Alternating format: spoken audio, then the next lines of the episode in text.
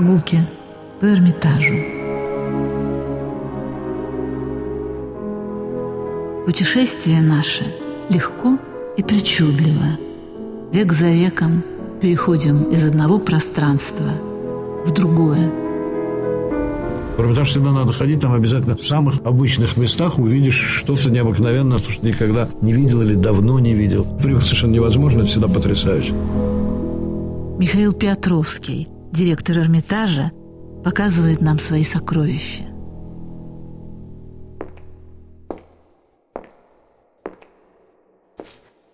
Петр Великий.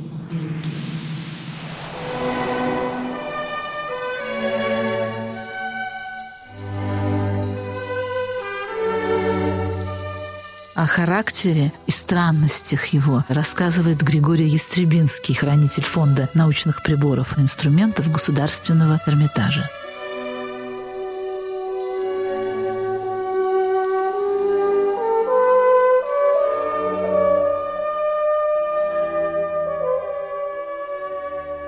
Конечно, фигура по неординарности, по своей глубине и концентрации можно применить слово и мистическое. То есть, чем величие человек, чем, так сказать, он менее вписывается в какой-то стандарт, тем о нем, конечно, больше создается легенд. Но, опять же, эти легенды, они базируются на чем-то реальном.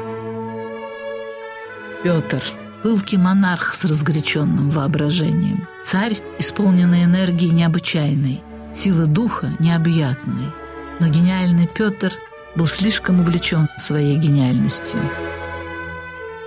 Чем больше я наблюдаю дарование этого монарха, тем более ему удивляюсь.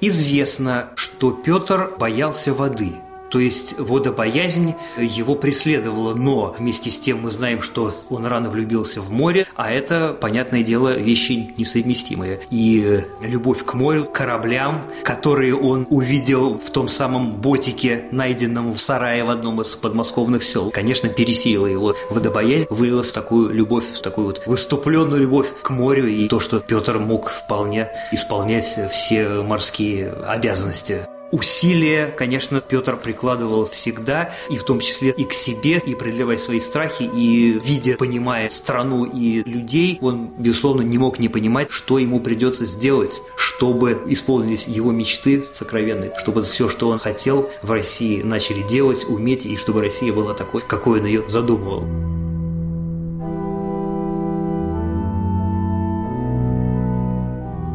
Петр записывал свои сны, Ему часто снились дороги, сражения и, конечно, море, которого он боялся и которое любил. Сон видел. 1714 год. С 9 на 10 ноября.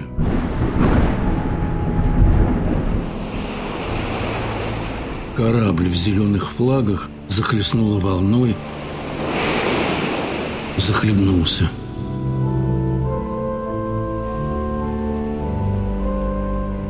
Сентябрь 1715 год. Его Величество на 26 число апреля видел сон. Якобы орел сидел на дереве. А под него подползает какой-то зверь, немалый, наподобие крокодила или дракона, на которого тотчас бросился орел и съел голову чудовища.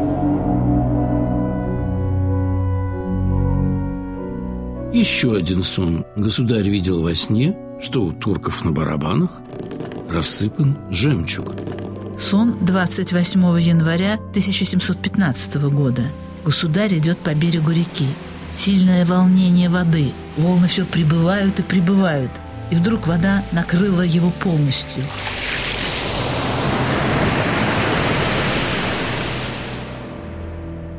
Темно. Потом вдруг Река отступила. Волн все меньше, все меньше, все меньше. Тихо.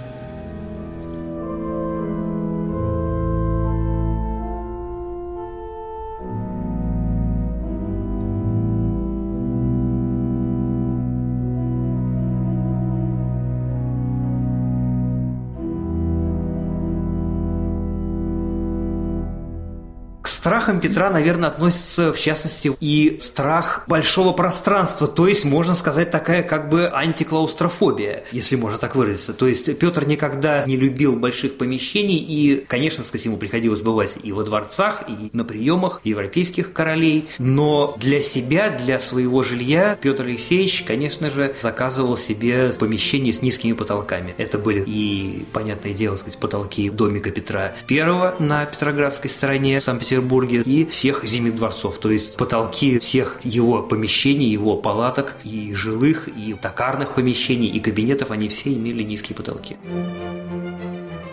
Принципе, наверное, Петр демонстрировал свою прагматичность, то есть ему хотелось иметь максимально такой как бы прагматичный и, ну что ли, минимализированный дом, то есть он видел, он просто не мог свою прагматичность побороть, идти против нее, поскольку, сказать, он видел, что мне нужно такое пространство и больше мне ничего не нужно. И это пространство, безусловно, должно быть функциональным. Оно по максимуму было наполнено тем, что ему было нужно. Были ли это минимальные какие-то предметы удобства, то есть там письменный стол, кровать, конторка, как известно, в дворце Петра конторка, и она же бюро, приспособлена была для письма.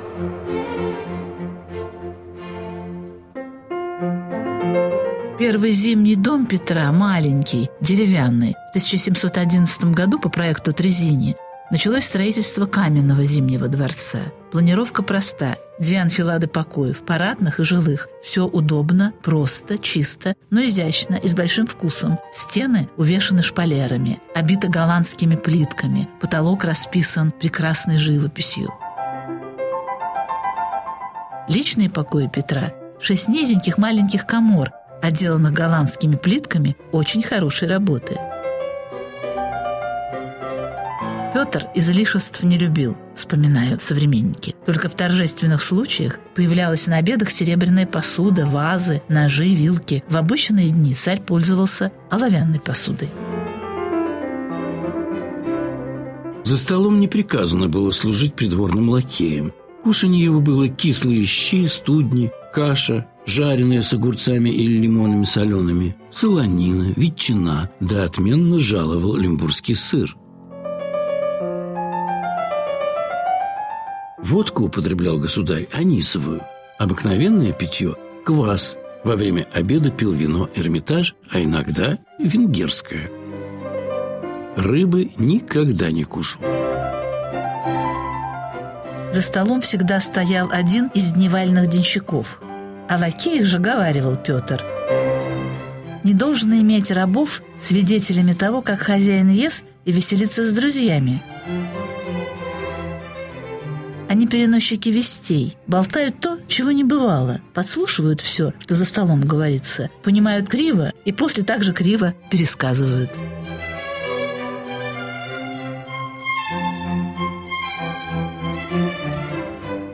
Многие вещи, конечно, помнит Петра, поскольку коллекция приборов инструментов, включая большой комплекс токарни, мебель, не говоря уж о его одежде, это все сохранялось в комплексе мемориальном, который назывался «Кабинет Петра Великого» и который организовался в Кунсткамере буквально через несколько лет после его смерти, поскольку туда были переданы все его вещи, приборы, инструменты и так далее. Эти вещи были, в принципе, в его коллекции, но он их руками не касался, а вот это вот непосредственно вещи его личные. К его личным вещам относятся его одежда, его костюмы, его личные аксессуары, в частности, трости. Наиболее любимыми представляются трости не простые, а во-первых, есть трости, содержащие в себе зрительные трубы, то есть там может быть либо зрительная труба, встроенная в рукоять, которая перпендикулярна самой трости, там оптика, либо трость представляет собой зрительную трубу во всю ее длину. Основной материал для тростей это был так называемый испанский камыш. Это геометрически правильная цилиндрическая трубка, правильный цилиндр, в которую встраивались на концах оптические линзы. Таким образом появлялась зрительная труба. Она же и трость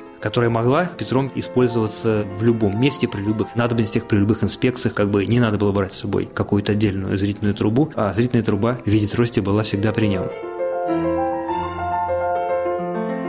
И еще один интересный экземпляр трости, который сейчас экспонируется, равно как и трости с зрительными трубами на экспозиции Зимнего дворца Петра, это трость, внутри которой находится измерительный инструмент. То есть это четырехгранный из твердого дерева, условно говоря, аршин, со складной частью латунной, размещенной в дюймах. То есть трость испанского камыша, в который проделан вот такой вот четырехгранный колодец, навинчивающийся на балдашник слоновой кости, который отвинчивается. Может быть, оттуда достан вот этот самый измерительный инструмент. Петр был достаточно прагматичен и в одежде. В его коллекции сохранился костюм матросский. В его коллекции сохранились достаточно прагматические, грубо говоря, костюмы и одеяния. Ну и парадные платья были у него. Одно из самых парадных это было платье свадебное, которое он одевал весьма нечасто в своей жизни.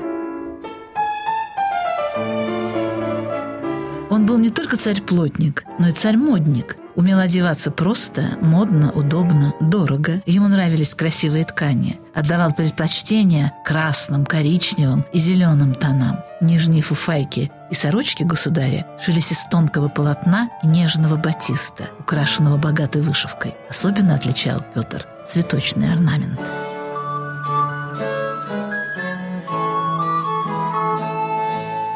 Халаты шлафоры шились из ценнейшего китайского шелка. Он надевал их дома, поверх камзола, зажигал лампы, раскуривал трубку и никого не хотел видеть в эти моменты.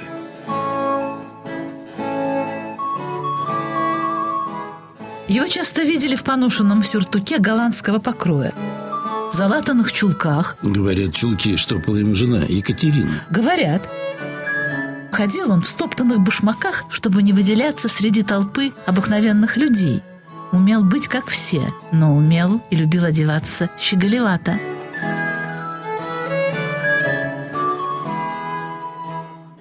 Двадцать 4 мая 1724 года государь был одет в красный с серебряным шитьем кафтан, украшенный по французской моде большими отворотами и имевший, как все кафтаны Петра, маленький шведский воротник – Стремиться к роскоши нехорошо, считал Петр. Он говорил, самый способнейший способ к уменьшению пороков есть уменьшение потребностей. Ты должен я, царь, в том быть примером, подданным моим.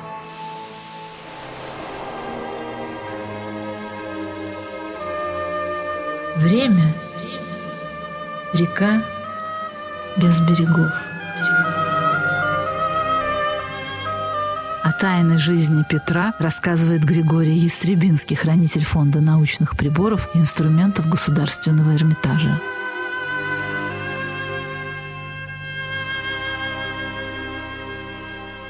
По поводу внешнего вида Петра можно сказать, что, во-первых, его фигура была не очень пропорциональна. Он обладал высоким ростом, его рост был 2 метра 4 сантиметра, как известно, такая вот каноническая цифра. У него был очень маленький размер ноги для такого роста, порядка 39 размера, по нашим терминам. У него были длинные руки и узкие плечи. Несмотря на это, энергии в нем было хоть отбавляй, то есть человек был крайне энергетичен, весьма жилистого сложения, тем не менее, несмотря на некоторые такие диспропорции.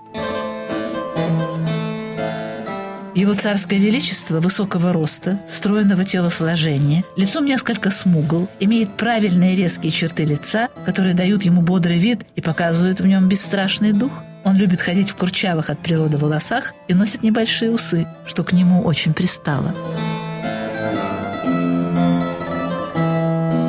Природы он был силач. Постоянное обращение с топором и молотком еще больше развили его силу и сноровку. Он мог не только свернуть в трубку серебряную тарелку, но и перерезать ножом кусок сукна на лету.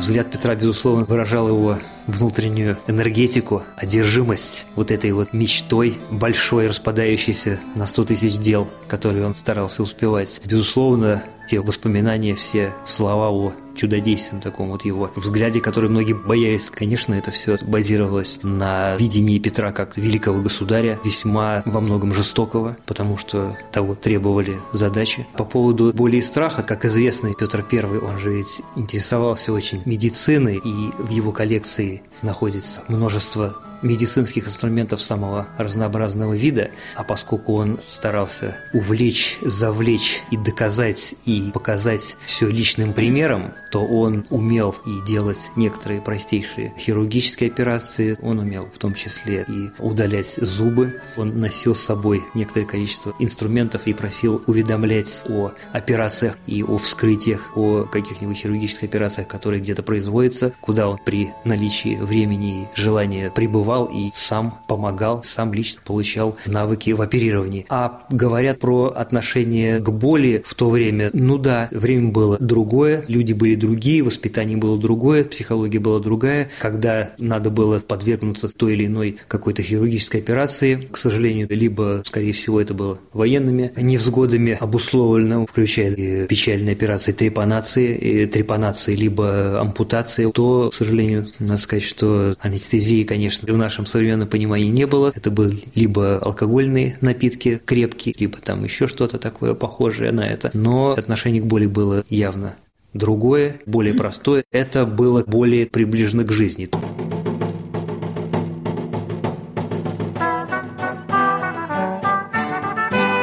Особым уважением у Петра пользовалась медицина, а точнее хирургия. Эта любовь приводила в трепет подданных. Футляр с хирургическими инструментами он всегда носил с собой, а вырванные зубы аккуратно складывал в мешочек. Запись в дневнике одного дипломата. Герцогиня Мекленбургская Екатерина Ивановна, племянница государя, находится в большом страхе что император скоро примется за ее больную ногу. Известно, что он считает себя великим хирургом и охотно сам берется за всякого рода операции. Так в прошлом году он собственноручно и вполне удачно сделал господину Тамсону большую операцию в паху. Пациент был в смертельном страхе.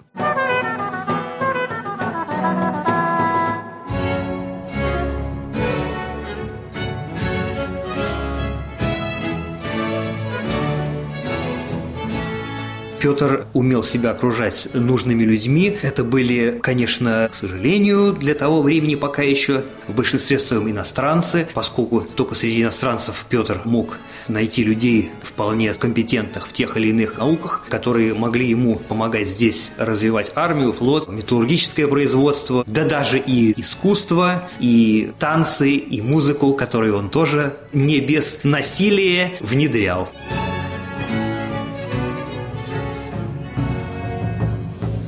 26 ноября 1718 года вышел специальный указ об учреждении ассамблей или съездов между знатными господами. Музыка, танцы, игры и разговоры запросто.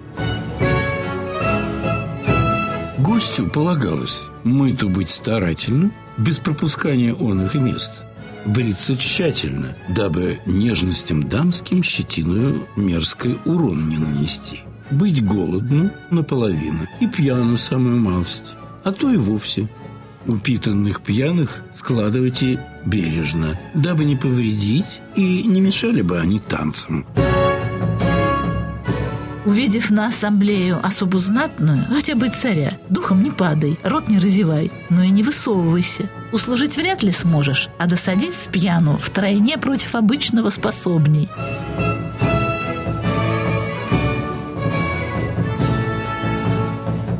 Первых ассамблеях играл духовой оркестр, но в 1721 году герцог Голштинский привез подарок небольшой струнный ансамбль.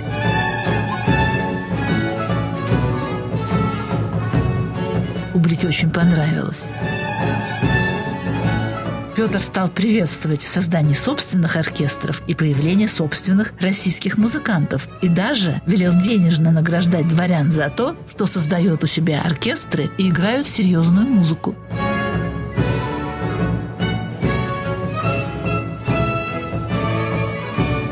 Петр любил танцевать, и когда был в веселом расположении духа, выделал такие каприоли, что дух захватывало. Танцевали много и весело.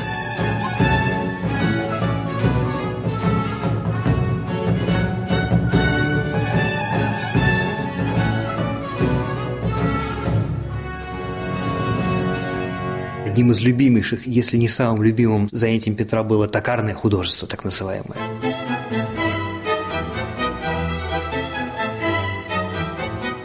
Токарную мастерскую он начал создавать еще в Москве при навигатской школе, которая была организована им в 1700 году. И там же начал свой путь великий русский механик, изобретатель Андрей Константинович Нартов, который впоследствии стал практически личным токарем Петра Великого. И вот комплекс токарни, который сейчас в наших музейных терминах именно так звучит, а именно набор станков, набор скульптурных рельефов, служивших в том числе и так называемыми копирами, то есть шаблонами для вытачивания изделия, а также сами изделия, громадный набор также резцов, простирающийся до шести сотен экземпляров. Вот это очень интересный и постоянно привлекающий, ну, в частности, мое внимание как хранителя, как исследователя комплекс предметов.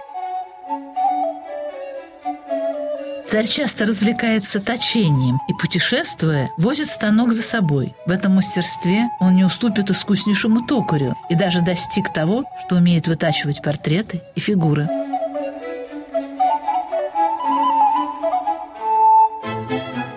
Говоря о людях, которых Петр привлекал, в частности, говоря о токарне, мы уже упомянули имя Иоганна Блеера, о котором известно немного. Мы упомянули имя Франца Зингера или Зенгера, который работал при дворе герцога Тосканского Козима III Медичи и который согласился съехать в эту дикую, холодную и мокрую, неуютную Россию на берега Невы, где еще только-только создавался город, руководить какой-то там мастерской. Но, к счастью, оказались гениальные ученики, в том числе числе и упомянут Андрей Константинович Нартов, который происходил из семьи мелких дворян. Он практически всю жизнь сознательную был при Петре, при станках его токарни. Это была его жизнь. Нартов, безусловно, был крайне интересным человеком, он был очень развитым человеком. Остались его, опубликованы одним из историком, именно Кротовым, рассказы Нартова о Петре Великом. Небольшая книжечка, собрание коротеньких, в несколько строчек, можно сказать, анекдотцев. Безусловно, это немножечко охудожествленные повествования, изложения каких-то случаев, произошедших между Петром и Нартовым, и описание Нартовым привычек Петра, каких-то случаев из его жизни.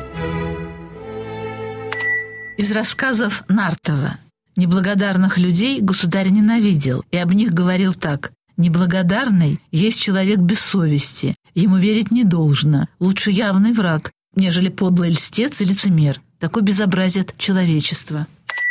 Апреля 12-го скрытно был государь в английском парламенте. Там он видел короля на троне и всех вельмож королевства, сидевших на скамьях. Прослушав некоторых судей, произносимые речи, его Величество к бывшим с ним россиянам сказал, «Весело слышать то, когда сыны Отечества королю говорят явно правду. Сему-то у англичан учиться должно». Императрица, узнав, что государь ночно беспокоился и мало почевал, на другой день спрашивала его о причине, на что он ей отвечал. «Ах, Катенька, какой сон начальнику, когда его судьи спят!» В бытность в Волонце при питье минеральных вод Его Величество, прогуливаясь, сказал ребмедику Орешкину «Врачую тело свое водами, а подданных – примерами. И в том и в другом исцеление вижу медленное. Все решит время. На Бога полагаю надежду». Государь о бесчеловечных поступках шведов при Нарве сказал «Герой знамениты великодушием, а звери – лютостью. Кто жесток, тот не герой». При всех трудах и заботах государь иногда любил побеседовать и с красавицей. Только не более получаса. Государь побывал в опере в Париже, где Филипп Орлеанский принял его в королевской ложе, украшенной дорогими коврами. Утомленный спектаклем, царь потребовал принести ему пиво – Ему подали большой бокал, который Петр выпил с жадными глотками. Весь спектакль высидеть не смог.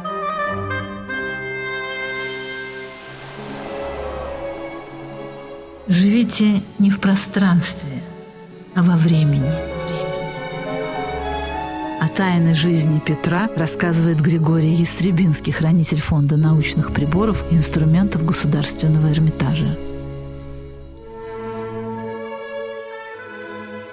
Андрей Константинович Нартов в своих рассказах отмечает, что именно в токарне у Петра решались подчас очень важные государственные дела. Он вызывал туда каких-то отдельно взятых высоких сановников, и зачастую, в принципе, туда вход был заказан, то есть перед дверью токарни ставился часовой, равно как и перед дверью может быть кабинета, но, видимо, в кабинет, может быть, вход был более свободен. А Андрей Константинович Нартов до нас донес сведения, что Петр приказывал не пускать вообще никого. И до нас дошел вот, в частности, сюжет о том, что Меньшиков, ближайший, самый ближайший друг Петра, порывался туда войти, но был не пущен, за что, в конце концов, Петр, узнав о напряженной такой сцене между Часовым и Меньшиковым, он похвалил Часового, сказал, что все правильно, что я не велел сюда пускать, значит, никого не надо пускать.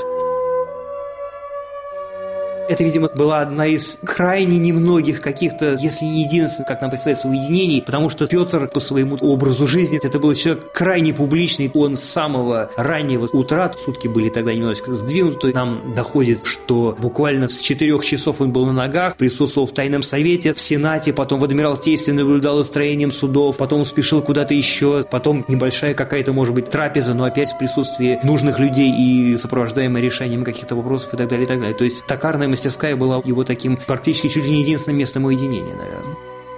За обеденным столом в токарной пил государь такое здоровье. Здравствует тот, кто любит Бога, меня и Отечество. Петр брал резец в свои руки и пытался художить сам, создать некое что-то уникальное. Вензель Петра стоял из букв П, П, Р, И. То есть э, по латыни Petrus, Primus, Russorum, Imperatoris. Петр I – российский император.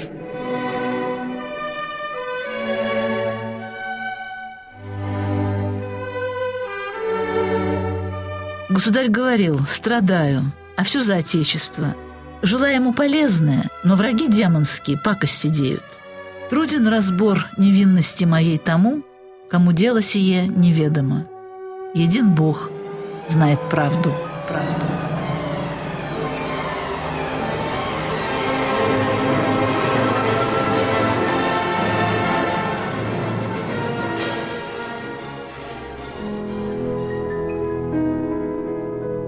Хороший тон.